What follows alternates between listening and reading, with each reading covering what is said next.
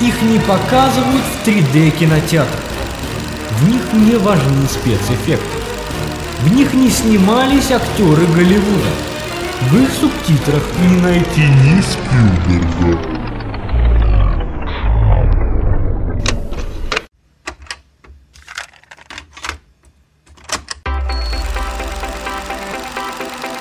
Но в этих фильмах есть мысль. Программа «Кинескоп» на Радио Мир. Кино для мыслящих людей. You know I know how to make them stop and stare as I zone out.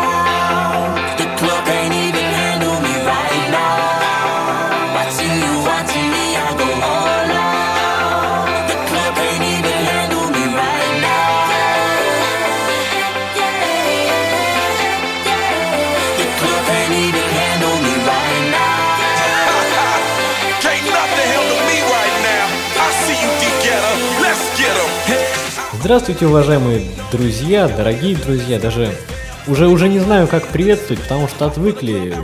Бог его знает, когда в последний раз встречались мы а, такой дружной компанией. Я, Илья, напротив меня сидит, улыбается своей неподражаемой улыбкой во все буквально 32 зуба. 32 ведь? Да. Зубы мудрости уже вылезли.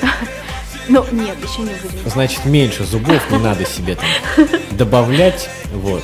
А, Виктория, Здравствуйте, дорогие радиослушатели. К сожалению, вот не получалось, вот как мы не старались, не получалось у нас никак провести этот эфир, но наконец-то мы все-таки осилили с Ильей это. Потому что погода была нелетная, погода совершенно отвратительная. Э, Понимаете, вот э, Виктория, она больше по лодочкам специалист. И вот сейчас она как раз на лодочке по всем вот этим лужам до нас, слава богу, Доплыла, да. добралась. А, А теперь светит солнце, и теперь мы а, встретились, чтобы рассказать вам об очередном фильме. Фильм этот называется «Фрост против Никсона». Ну, давай сразу, я думаю, что не все знают, кто такой Фрост, и не все даже знают, кто такой Никсон. Немножко а, я расскажу о небольшой предыстории. Я хочу сначала просто задать тебе один вопрос. Итак, Сколько времени ты провела в Википедии? Ну, а, Для того, чтобы подготовиться, чтобы вот как-то ориентироваться вообще в фактах. а, Ну давай, честно. Ну, два часа. нет, а, честно говоря, я же все-таки студент мировой экономики и политики, поэтому, А, поэтому три. поэтому многие факты я уже знала. А, вот. Есть Соединенные Штаты Америки. Там есть президент. Вот, а, поэтому я расскажу вам то, что я знаю из своих уже знаний. А вот эти вот два листочка это распечатки мозга, видимо. Такие скриншоты. Это, это заметки. Ну ладно. А, итак, а, для начала, Никсон это 36-й президент, э, 37-й, простите, президент э, Соединенных Штатов Америки. Я, кстати, вот вообще никогда не понимал вот этого. Ты мне, может быть, объяснишь, как человек, который знаком с западной культурой, зачем они нанимают президента? Ведь э, у них, на самом деле, у американцев, ну, у нормальных, которые там более-менее образованы, у них спросишь, там, какой у вас был 25 президент, они не ответят. Я так понимаю, что это некая традиция. Ведь э, когда произошло становление Соединенных Штатов, а, кто был президентом, а кто был э, вице-президентом, как они называют, running mate, а, прекрасно было определено. Ведь если мы погружаемся в русскую историю, то периодами невозможно определить, кто же правил. Кто же правил официально, не то, что кто же правил на самом деле. То есть э, А кто джойстик в руках держит? да, да, кто там нашептывал правителю на ухо, что там делать во внешней политике. Вот, а, ну так вернемся к Никсону. А, чем интересен этот президент? Мало того, что это единственный президент, который был два, сейчас ты мне расскажешь, дважды раз, два раза подряд из- а, избран как вице-президент, а после дважды ра- избран как а, просто президент Соединенных Штатов Америки. Это был первый и единственный э, президент Соединенных Штатов, ушедший в отставку до окончания срока. Ну, то бишь, э, по собственному желанию э, прервал свою, править- свою деятельность прави- правительственную и, грубо говоря, отказался от своего президента. Это в двух словах так Никсон получил, как и большинство президентов США, юридическое образование. Адвокатишка. Да, жил он, кстати, в очень достаточно бедной семье, поэтому образование у него было, я бы не сказала, что самое лучшее из тех. Я вот здесь даже не постесняюсь процитировать Википедию. А Сам Никсон, говоря о своем детстве и о тех обстоятельствах, в которых оно проходило, говорил, цитируя Эйзенхауэра, «А, «Мы были бедны, но красота этого заключалась в том, что мы об этом не знали». Ну, знаешь, это достаточно, мне кажется, а, хорошая фраза и, и говорит, наверное, о том, что несмотря на какую-то бедность, а, ты живешь и не замечаешь этой бедности, а видишь более важные какие-то моменты своей жизни. Ну, это небольшое лирическое отступление. Давайте я вернусь э, к важным вопросам. Это что произошло э, во времена его правления? Чем он мог запомниться бы? А, значит, а, так. Никсон а, первые ну, важными моментами во времена а, президентства Никсона было установление отношений с КНДР, то, то есть с Китаем, как мы, мы сейчас сказали бы.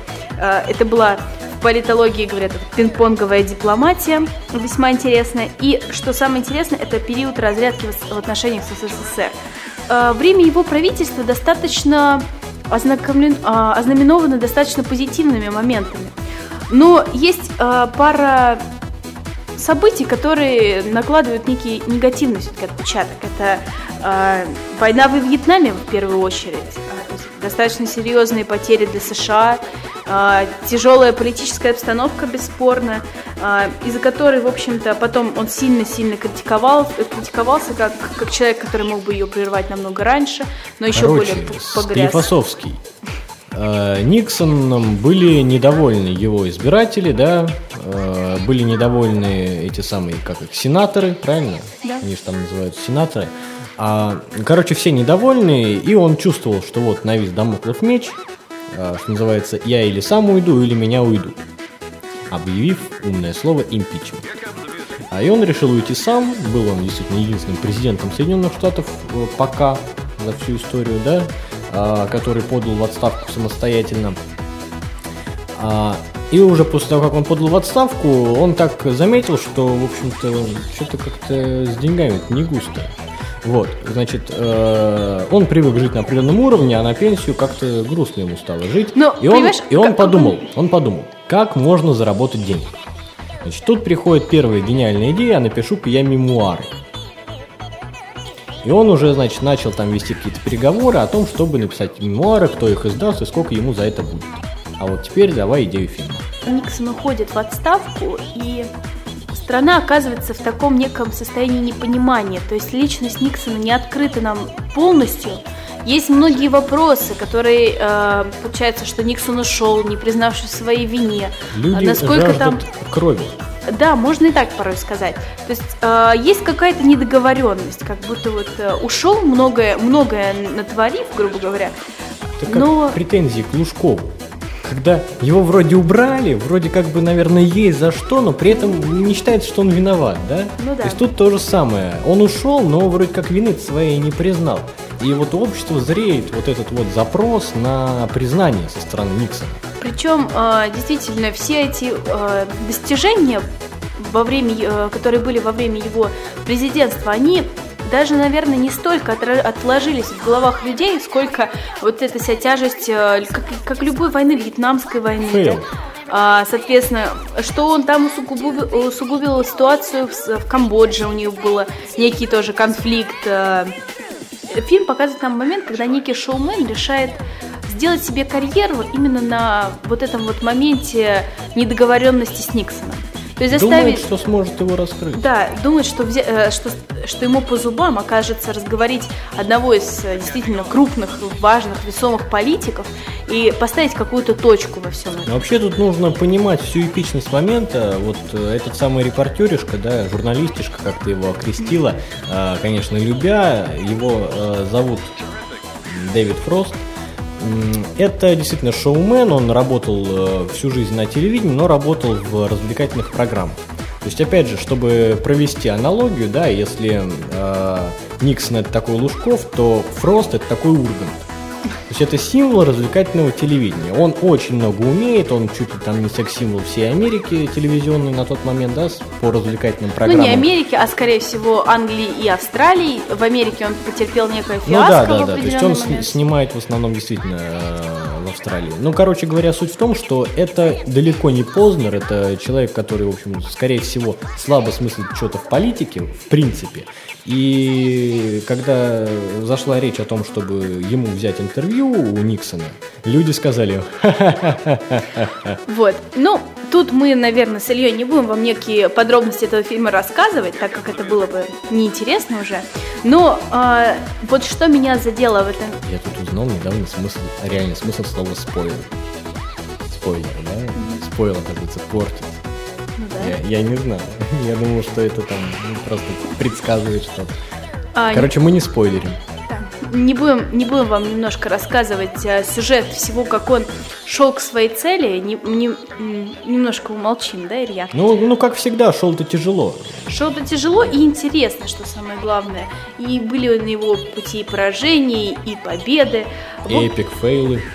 Да, и это тоже было. А, но, тем не менее, этот фильм достаточно хорошо показал нам, что а, порой мы можем себя сильно переоценивать а, и из-за этого терпеть поражение. Но если мы действительно чего-то хотим, то добиться этого может каждый. Вот. Я увидела в этом такую суть. Я предлагаю вот здесь э, подчеркнуть то, насколько, в общем-то, серьезно он этого хотел. А, потому что, Но он поставил все на, на кон. да, то есть, э, возвращаясь к теме денег, да, вот этот самый Никсон, он э, хотел издавать мемуары, в общем-то, ради денег, в первую очередь, да. Он никому не хотел ничем признаваться, вообще не собирался. Ему лишь бы бабла получить, как говорят у вас на экономике, да, ведь? Ну, не так говорят у нас на экономике. Ну, у вас там специальные термины есть. Ам, прибыль называется, да? Так вот, Максимизируем прибыль. да-да-да. А, то есть э, он хотел получить выгоду материальную. И поэтому на интервью он согласился за определенную плату. И плата эта была далеко не маленькая. И, в общем-то, для вот этого самого Урганта нашего, да, для а, Дэвида Фроста, в принципе, неподъемно. У него не было таких денег, вот что прям взял, вообще без проблем из кармана достал, на стол выложил и живешь дальше. Он поставил, в принципе, свою репутацию на кон. Он э, занимал у кучи знакомых для того, чтобы иметь возможность оплатить просто аванс.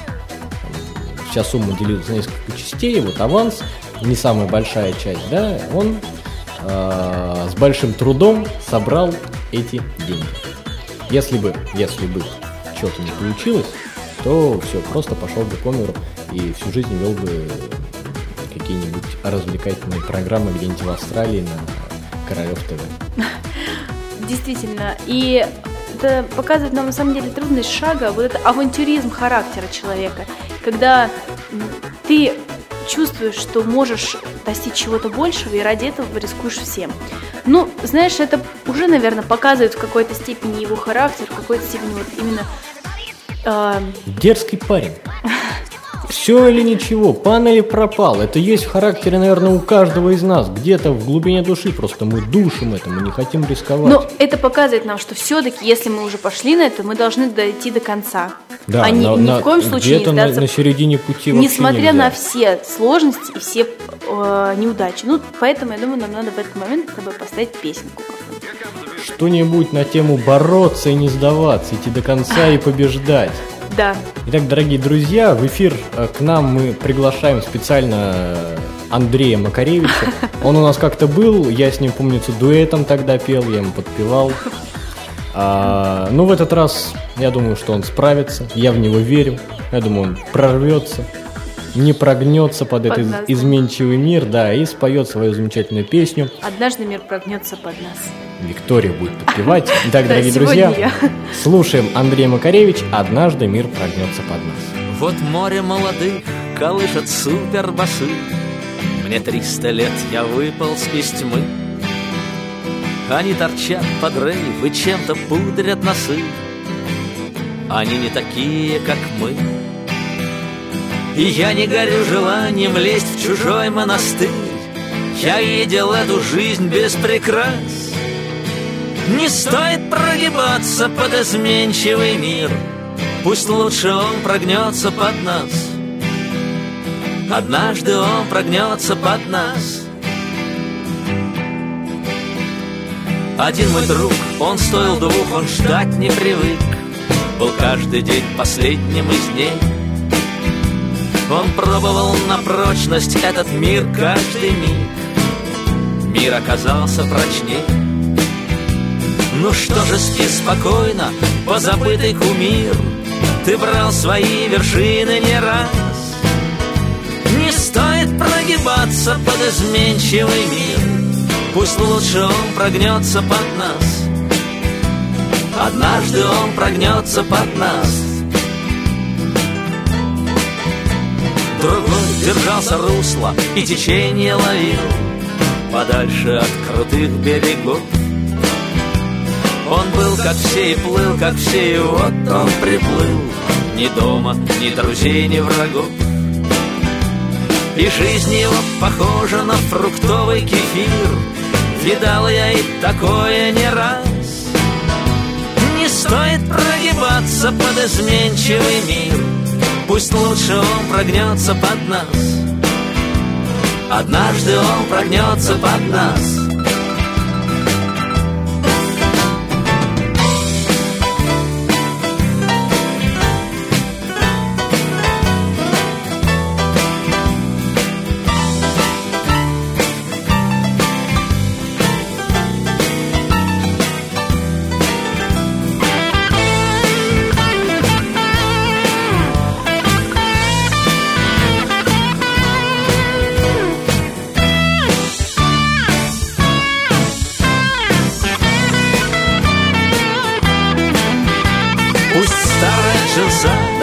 давно затерта до дыр. Пускай хрипит раздолбанный бас. Не стоит прогибаться под изменчивый мир. Пусть лучше он прогнется под нас. Однажды он прогнется под нас. Однажды он прогнется под нас Однажды он прогнется под нас Рогой держался русла и течение ловил. Мне нравится песня, я не могу. Итак, итак, дорогие радиослушатели, вот мы и вернулись с нашей небольшой музыкальной паузы. Напоминаю вам, что мы говорим сейчас о фильме... а, Фрост против Никсона, Виктория. а сейчас мы говорим с вами... Вспомнив столько Подожди. информации о президенте, вспомнив столько информации о вообще системе вот этой вот выборов в Соединенных Штатах, забыть, забыть самое главное, это можете только вы. Э, Мы когда уже немножко обсудили с вами фильм, надеюсь, что заинтересовали, давай немножко поговорим об актерах этого фильма. Ну, в общем, такая техническая кухня, как у нас всегда, после музыкальной паузы говорим о том, э, из чего этот фильм сделан. Прямо так, знаешь, хочется сказать, сестра, скальпель, салфетку, сейчас будем резать. А, Что ж, а, играет, э, Рич, играет Дэвида Фроста некий актер Майкл Шин. Что мне сегодня э, интересного сообщил Илья? Илья, расскажи нашим радиослушателям то, что ты меня прям сегодня поразил. Ой, дорогие друзья, я не знаю вообще, я считаю, что сейчас в меня нужно метнуть топором просто за, за одно упоминание в рамках программы Кинескоп а, фильма «Сумерки». А, но тем не менее, я к своему сожалению смотрел, причем все. Я у тебя появилась девушка. Ой. Скажи честно. Нет, еще хуже. А, короче, значит, э, в фильме «Сумерки. Сага Новолуние» а, этот самый Майкл Шин, игравший Урганта, да, я, я теперь хочу его так называть, потому что у меня вот четкая ассоциация уже идет. А, он играл Аро, одного из э, вампиров. Злодеев. Да, злых вампиров. Такие, в принципе, Но- есть, есть добрые вампиры, есть злые вампиры. Вот он был злым вампиром. Ну, собственно, не стоит сразу пугаться. Играет он отлично, я вам скажу. Внешность у него тоже достаточно колоритная. А, поэтому этот актер способен на много ролей. И в этом фильме он бесспорно справился со своей задачей. Да, и, кстати, еще хочу тоже вдобавок про него. А еще он играл в э, фильме «Алиса в стране чудес». И знаешь, кого он там играл? Вот никогда не догадаешься. Белого кролика. Как это мило. Да. То есть Ургант у нас Ну, теперь его, кролик. знаешь, а, его а, просто сногсшибательная улыбка, на мой взгляд, вполне заслуживает играть кролика. Действительно, улыбка у него интересная, как у Не знаю, настоящего, мне ш- улыбка и улыбка. как у настоящего шоумена. А, а оппонентом Так его... себе улыбка. Оппонентом его был Фрэнк Ланджелло. А, Безумное схожество с Никсоном, я вам скажу. То есть, э, может быть, это заслуга гримеров, а может быть, это действительно какое-то исходное сходство. Но а, вы, я скажу, прям погружаетесь в атмосферу вот этого, а, этой ситуации. Ну, Плюс что... мужчина вообще очень опытный актер, и опять же, пробегаясь по его послужному списку, хочу отметить вот что. Ты как э, к Бендеру относишься? К Остапу нашему? Да, любимому? в общем, неплохо даже очень. Так вот, этот самый э, Фрэнк, он в 70-м году играл э, роль Остапа Бендера. Интересно. Так что Я- я мужчина, даже- мужчина такой, он э, в возрасте уже, поэтому успел много где сыграть и достаточно хорошо, действительно хорошо играет. Актер опытный, актерский состав хороший. Что еще следует сказать об этом фильме? Это интересная задумка режиссера, как а, во, а, во время вот этот фильм снят как будто бы под скриптум. Э, С моментами, э, моментами в него вставлены как будто бы воспоминания. Флэшбэки.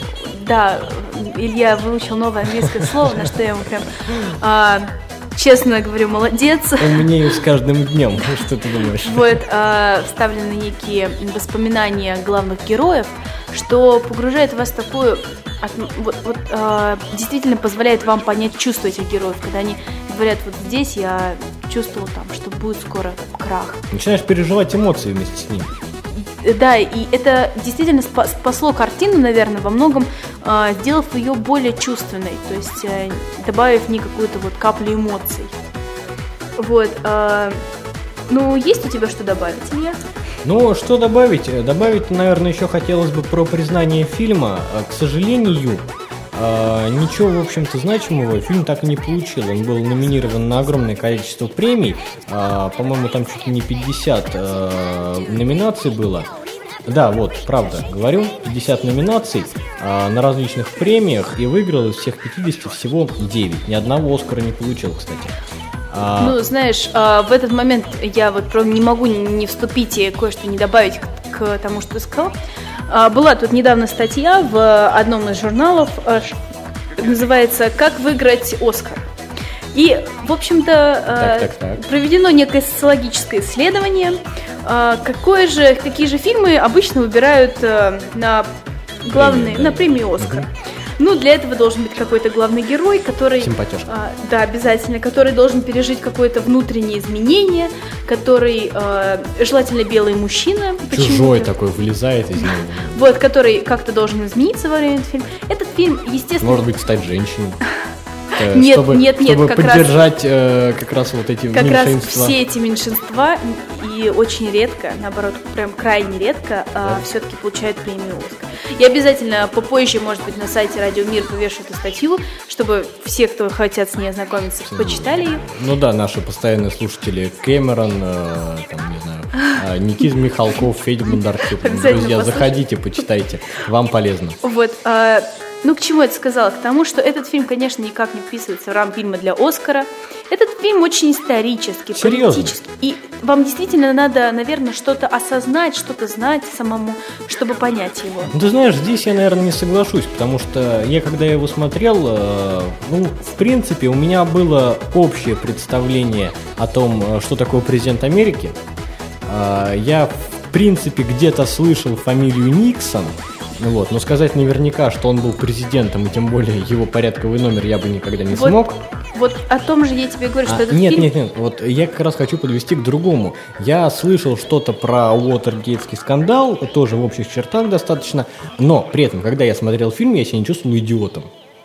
То есть они достаточно доходчиво все равно все это показывают. Ты вначале себя, конечно, чувствуешь просто потерянным человеком, какие-то люди чем-то говорят, какие-то планы строят, да, какие-то фамилии называются вроде как реальных исторических персонажей, но ты их не знаешь.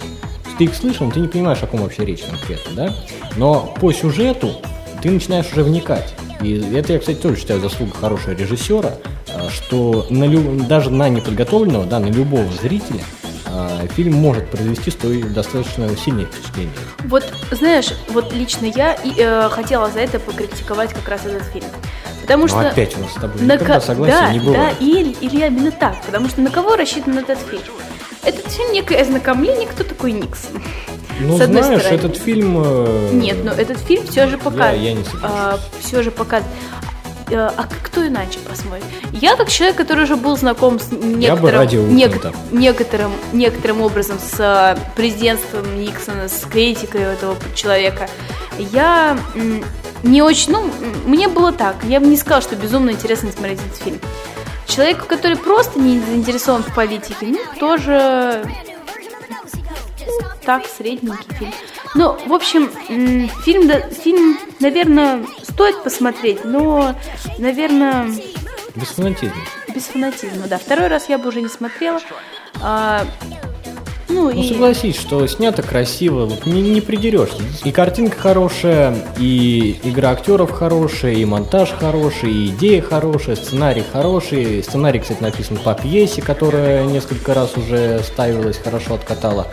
Одним словом, если вам интересно посмотреть на все эти политические игры, на все политические увертывания в различных а, монологах, в различных диалогах и дискуссиях, Может быть, узнаете кого-то из наших политиков. Может быть, да, просто прям фразы целые. увидите кого-то. Вполне смотрите этот фильм, я искренне вам желаю. Я присоединяюсь полностью, ну, наверное, еще вот хочу, хочу, хочу я еще добавить, а, что даже если вы ничего об этом не знаете, но хотите узнать, и вам лень читать десяток книжек, то тоже можно посмотреть, и, в принципе, можно разобраться, даже посмотрев фильм и прочитав там а, пару сотен статей в Википедии.